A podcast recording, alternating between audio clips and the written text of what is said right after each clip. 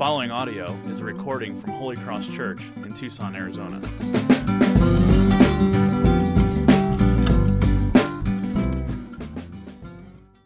Uh, we start chapter 2 this morning in the book of Philippians. So we took, took us eight weeks to get through chapter 1, and now we finally start chapter 2 in Philippians this morning. And what we've seen in chapter 1 has uh, been an encouragement. We call this the book of encouragement. An encouragement in two primary areas. First, encouragement for relationships, and we spent a, a few weeks talking about that how to be an encouraging friend to others. And then we looked at encouragement in the midst of life's struggles, and we saw uh, encouragement there in the gospel and how to live and feel and act and behave and, and how to hope in the midst of struggles. In chapter 2, we're going to unpack, there's one theme in the whole chapter, and that is encouragement for humility. And, and then humility works out in different areas humility for service to one another, humility for um, our attitude and our behavior. Uh, but we'll take a few weeks to unpack all of chapter 2. And this morning I want to focus on just uh, verses 1 to 5 in Philippians. And so why don't we go there uh, together and I'll read this for us. Philippians 2, starting in verse 1. So if there, if there is any encouragement in Christ, any comfort from love, any participation in the Spirit, any affection and sympathy. Complete my joy by being of the same mind, having the same love, being in full accord and of one mind. Do nothing from rivalry or conceit, but in humility count yourselves, count others more significant than yourselves. Let each of you look not only to his own interests, but also to the interests of others. Have this mind among yourselves, which is yours in Christ Jesus. And I know many of you are itching to say, just read further, just keep going. You're getting to my favorite passage. And we will get there. We're going to spend a good amount of time in this. Um, but first, just these few verses. I'm a big fan of, of two star movies. Uh, so if a movie does not get good reviews, good chances are I will love it. Uh, if it were, if it make, if it gets an Academy Award, I w- will probably be bored. Uh, anybody else with me on that? I just don't. I just don't get it. Um, so I was I was channel surfing one day and I came across this movie based on I guess a best-selling book called Divergent. All right. Hadn't heard of the book, hadn't heard of the movie, but I thought, oh, this is this is I'll, I'll watch it. It got horrible reviews. I think I'll love it, um, and I did. Here's the basic plot, though. It takes takes place in the distant future. Um, the last city on Earth, Chicago, is divided into distinct groups, distinct groups of people based on their personality, their virtue, their skills, their aptitudes, and values um, that they call factions. And so there's five different factions, or yeah, five selfless, brave, intelligent, peaceful, and honest. So these are the different virtues that a person might have, and they separate everybody else. Okay, you're brave, like you, you're the security team, okay? Um, you're honest, ironically, you're all the lawyers, okay? Um, you're. told you it was a bad movie. But so each group or, or faction, don't, they don't associate with each other. Uh, they only associate within their tribe. Uh, um, uh, they, they contribute, though, to the, the, the better of the society. They contribute their virtue, their skills and ability for the society as a whole. And I know what you're thinking. This is a great idea. Why didn't we think about this? But it's a, it's a great commentary, I think, on the diagnosis and, a, and, and also a perceived solution to something that, that we are very good at as a people, as, as a society, and as humans. We are very good at fighting. We are very good at conflict. And the answer to this conflict and this fighting and these issues from the outside, it seems so simple. Well, if you would just stop doing this, if you would just start doing this, if you would behave this way, or if you would gain more information or knowledge, if you would get more patience, or if you would be more like me, then conflict would go away. And so, in order to have a peaceful society, come up with this idea of okay, all people that are certain type like this, you go be together. And then that'll remove conflict. And all people that are this type, you can go be over there. And the society was peaceful and perfect until this 16 year old girl turns out to be divergent and means she doesn't fit into any one group, and, and a trilogy is born, right? so, we think, as, as, as this movie portrays, that the problem with fighting is, is stupidity. It's a lack of information, it's a lack of education or skill. Um, you don't understand what it's like to be a leader. You don't understand how to be patient. You need to learn how to be these things, and then we could get along. You don't know how to communicate. You don't know how to be sympathetic. And so, if you would gain this information, then we could get along. And if we could categorize people according to their knowledge and education and skill and aptitude, then conflict will be eliminated. We'll all get along. And on the outside looking in, it's so easy to say, why can't we put our differences aside and just be at peace with each other? We all have the answer to world peace, don't we? Just get over yourself.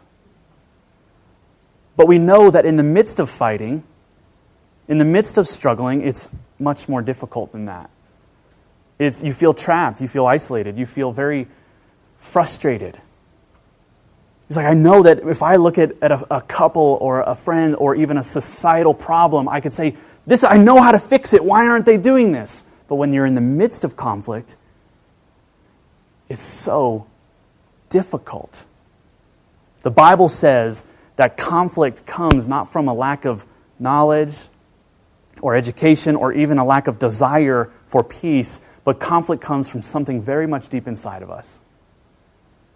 There is a problem that affects us all. And we all have the same need to be cured. And we need to get to the source of that need. And that, need, that source of that need is so deep inside of us that it's so hard to get to. But our passage this morning in Philippians 2 highlights that problem it pursues that deep source, that deep root of all of our problem and conflict, and it gives us a very encouraging solution. The Bible shows us the root of this problem. Okay, Pete, tell us. What is this so that we can have it? The Bible shows us this root, and it gives us a hint here in a couple passages and it's, the hint is these three words, and we're going to flesh out all these verses. But first, the hint is an introduction to this problem where it says, Do nothing from. You see that in verse 3? Whatever comes next, I want you to know, is so important. When you see something like this in the Bible, do nothing from, you say, Okay, I'm listening. Uh, that means that no matter what you do, no matter where you go, no matter what you're a part of, what, whatever comes next should never be the motivating factor in the life of a Christian. Do nothing from. And then he says, rivalry or conceit.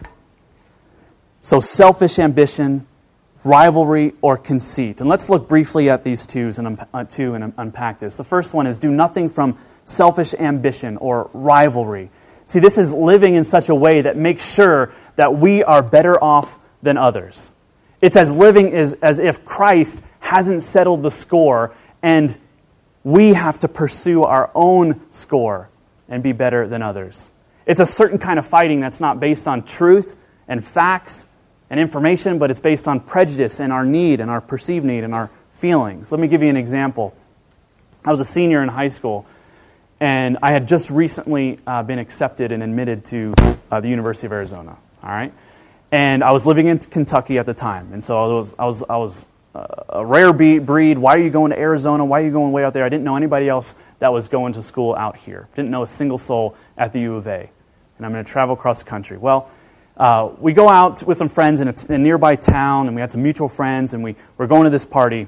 And I meet this person there. I hear someone says, Hey, you're going to the University of Arizona, right? Next year. Well, this girl just got back from there. She's just finished her freshman year why don't you go say hi? Uh, you know, you guys get connected, get to know each other, and now you know somebody there. And so it's great. We, we start talking, we're getting excited about it. Uh, wow, another person from Kentucky going to Arizona. But all along, she's assuming that I got into ASU.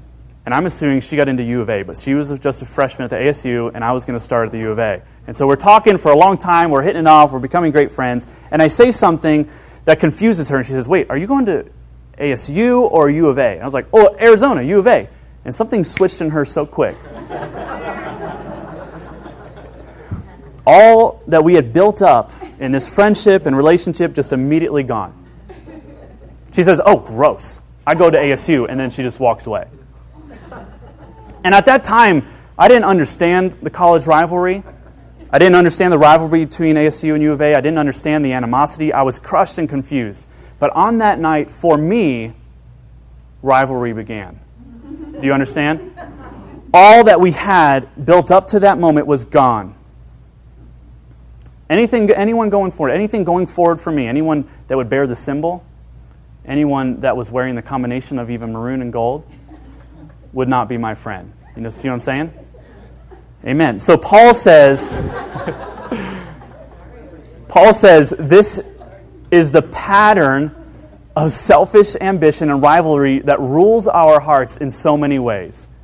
When we cannot love because we are so consumed with making sure that our viewpoint is protected, we are motivated by rivalry.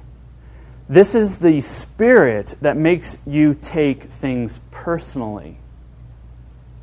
Every time a critique is given, we are clouded by our prejudice and we're unable to debate fairly. We're unable to discuss fairly and openly and graciously.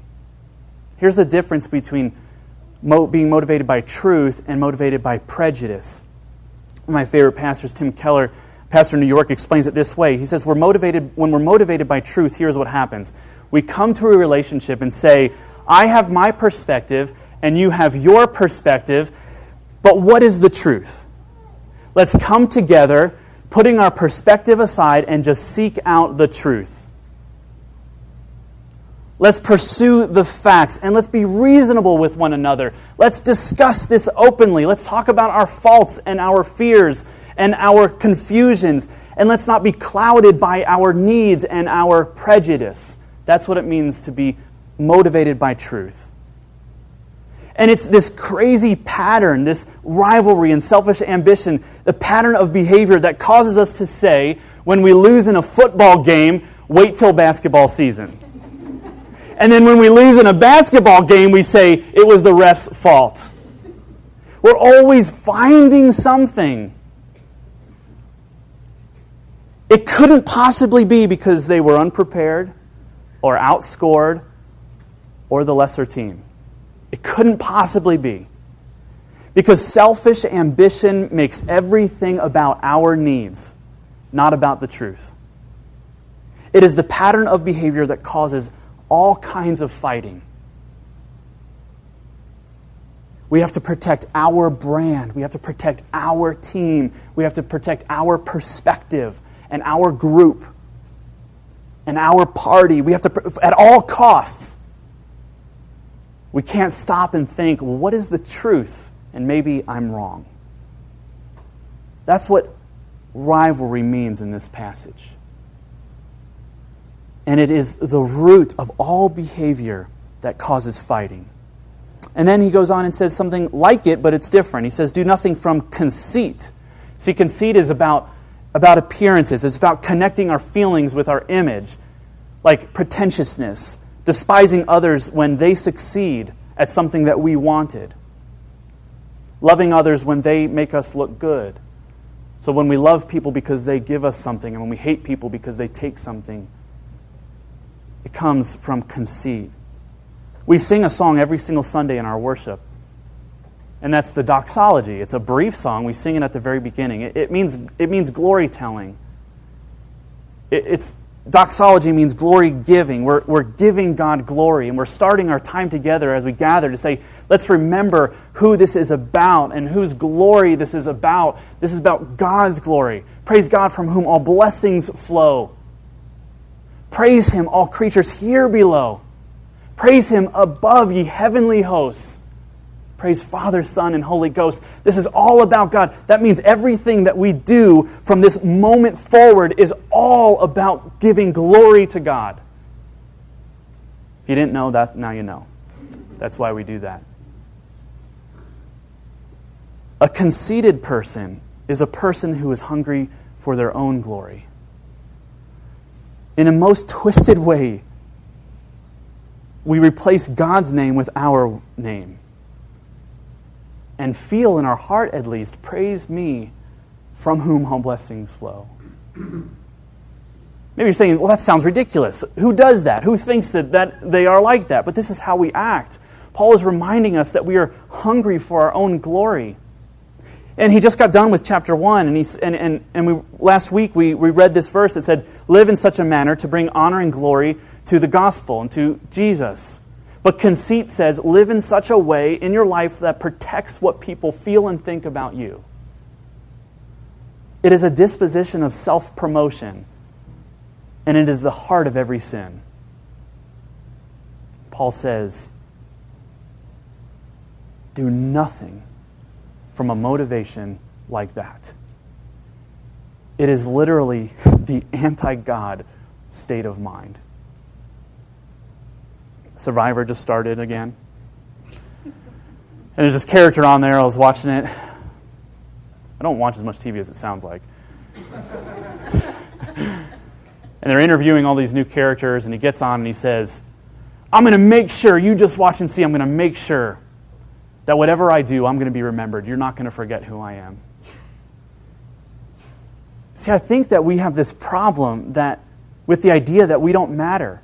We're afraid that we are insignificant. We're, we're afraid that people will one day forget about us. We're, we're afraid that when we walk into a room, no one will know that we were there. What is behind this action? And even a better question, what's behind the emotion that we feel this need to promote ourselves and to make people recognize us and know us and like us and promote us? The Bible gives us an answer, believe it or not, and it's called sin. And sin has robbed us of our glory because in the Garden of Eden we were glorious. Adam and Eve were glorious and perfect and beautiful in every way and sin robbed them of their glory. And they would spend, like us, would spend the rest of our lives trying to get that back, trying to fight for our glory. It is this through and through desire to be useful to others and to our world. And it drives us. It is our driving force. I want to be useful. I want to have a purpose. I want people to value me. And that's our fear is that if we don't fight for glory, then no one will. And so we must be our own master. Believe me, I know. As the middle of seven children, I know what it is like to fight for mine. Because if I didn't, no one would. The second place most familiar to me, other than my home, was the lost and found. At amusement parks and the zoo and the airport and the grocery store and the park. Where's Pete? Check the lost and found. We probably forgot him. That's, this was my life. How many kids do we have? Six. No, I think you have another one. His name's Pete, and he's crying somewhere. Go find him. but this drives us like, no one's going to pay attention to me. No one's going to consider me. And if I lay down my life for others, then they win and I lose. And that's my biggest fear. Here's another example. Have you noticed all the misspeaking going on in the media? I call it lying. Lying about accomplishments, lying about involvement in certain events. And we look at that from the outside and say, what a, what a fool. Why would you do that? What would motivate someone to lie in such a way? But we do it all the time. I do that. You do that. It comes from this horrible fear of being mediocre, a fear of being insignificant, of marginal and plain. So we have to promote ourselves, and eventually, with this attitude of promoting ourselves and making us look good, we are going to mess up. And then we are going to make the wrong decision, and it's going to be exposed. And people say, well, gosh, well, why would someone do that? Because we're afraid of being marginal, of no one remembering, of no one knowing. And do you know that this was the original, original sin in the Garden of Eden. We spoke about this uh, briefly. When the, when the serpent tempted Adam and Eve, he, didn't he, he did it ultimately by appearing to, appealing to their desire to be glorious. He said, You will be like God. Think about it, Eve. Look at what you can get. You will be like God. Maybe God has forgotten you. Maybe He hasn't considered your needs. Maybe He hasn't considered what would be good for you. Have you considered this? And it was then that she decided, that they both decided that they were going to be their own master. And whenever we operate out of conceit and rivalry, we are saying, I am my master. And this is the most anti God state of mind. And for that reason, Paul says, do nothing from these things. I know I've been beating you up for about 10 minutes here, but I want you to know that anything, any, anything less of an analysis than this will not get to the heart of the issue of really what's going on inside of us. What is the remedy? Hopefully, you knew that we weren't going to just pray and, and say, come back next week. Hopefully, you knew that we are going to get to the heart of the remedy as well, the solution. And it's something tremendous. And it's something, something must happen inside of us because the problem is inside of us. And this something happens inside of us because it has happened to Christ. It says that Jesus emptied himself of his glory. Even though he had the glory of God, he emptied himself. He voluntarily embraced the worst, the most pitiful, the most putrid of all that you and I have to offer. He became the worst.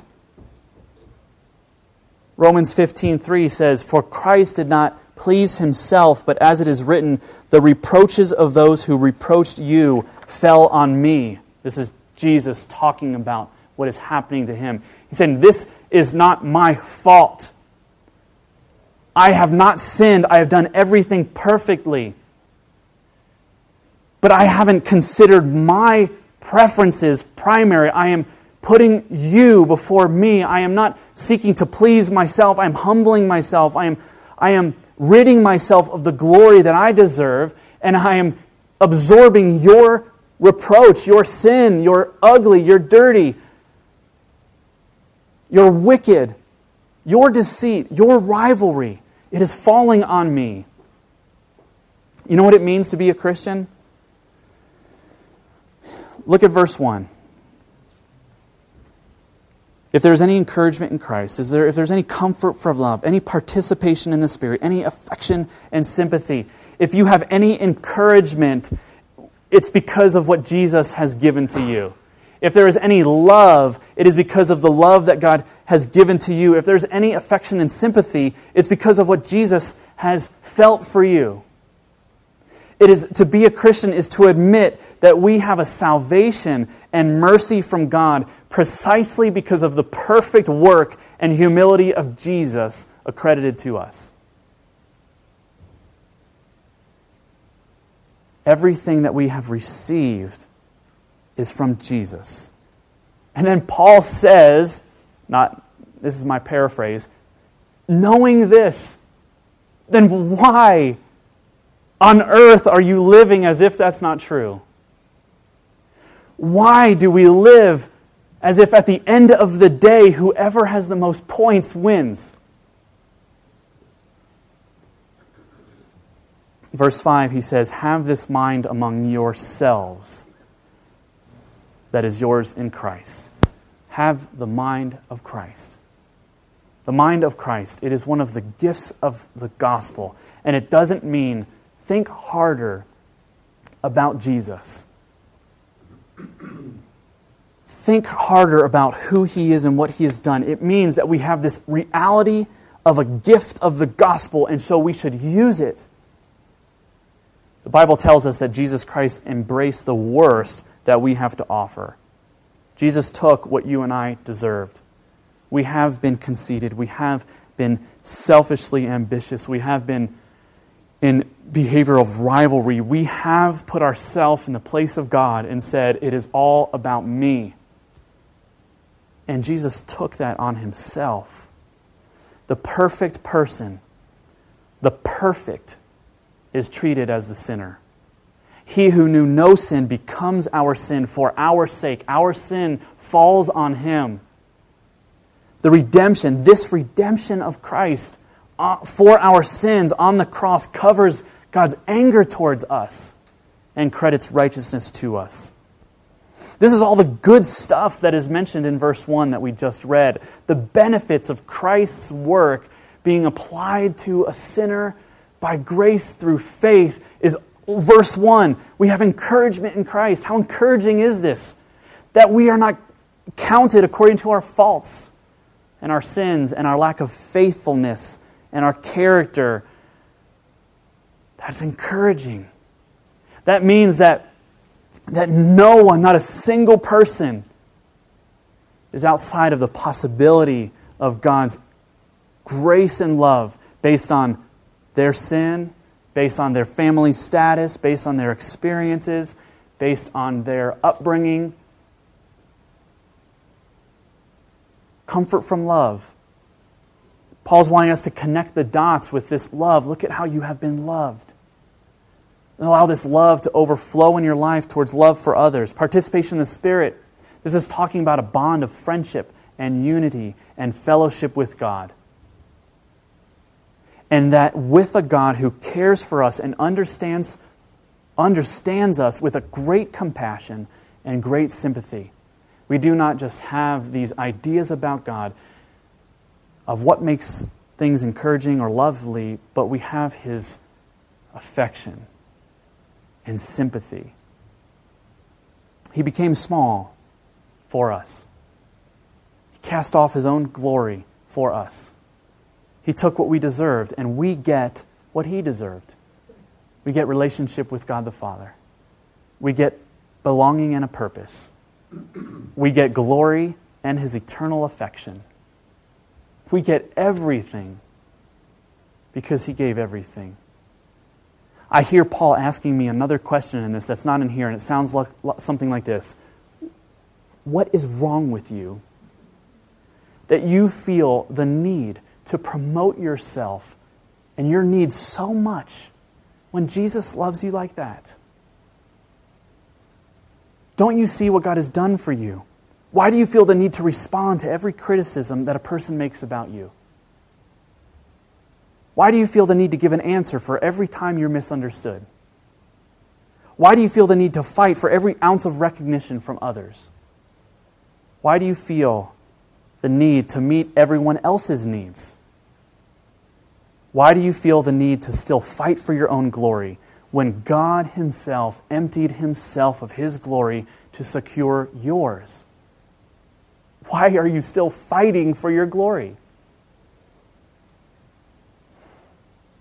Do you see the perfect balance in verse 4?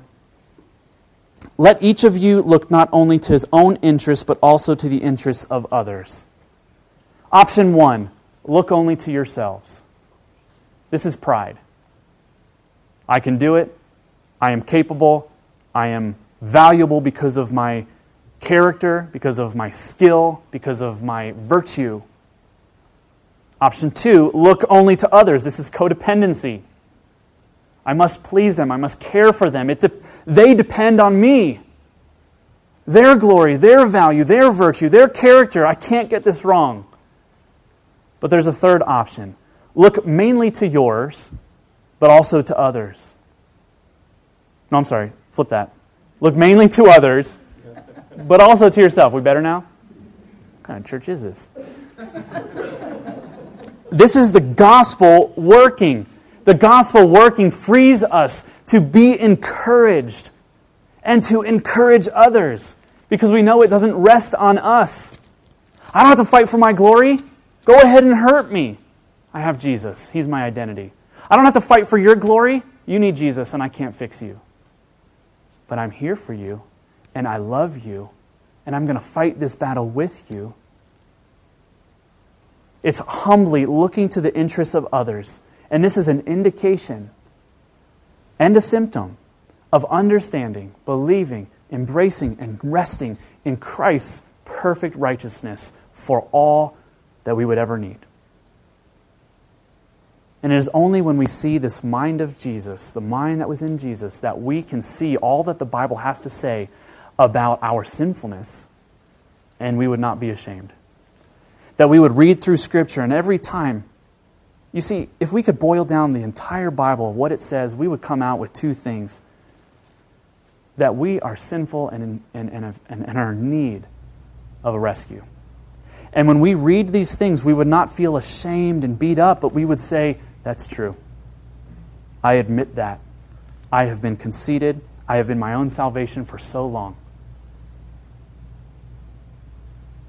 But Jesus, but Jesus,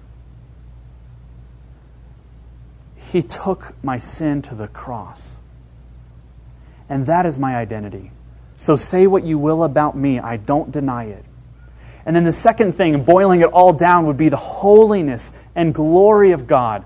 See, every time we look at Scripture and where God demands something, we wouldn't say, well, he understands, he's sympathetic, he, he's, he's, I know he's acting like a real mean guy right there, but he's not that way. No, we would look at Scripture and say, God commands perfection. His virtues and, and commandments are perfect, and there is no room for error. And then we would say, but Jesus, He is perfect. He is perfect where I have failed to meet that command. And my identity is found in His righteousness and not my own. Because the Bible says that by trusting in Jesus, His righteousness is credited to me. And so as God looks at me, He actually sees the face and mind of Christ, who is the perfect Son, obeying every command. Because we will know that God's infinite standard of holiness is met in Jesus and that Jesus died for us. And so we find favor with God not because of who we are, but in spite of who we are. Let's pray.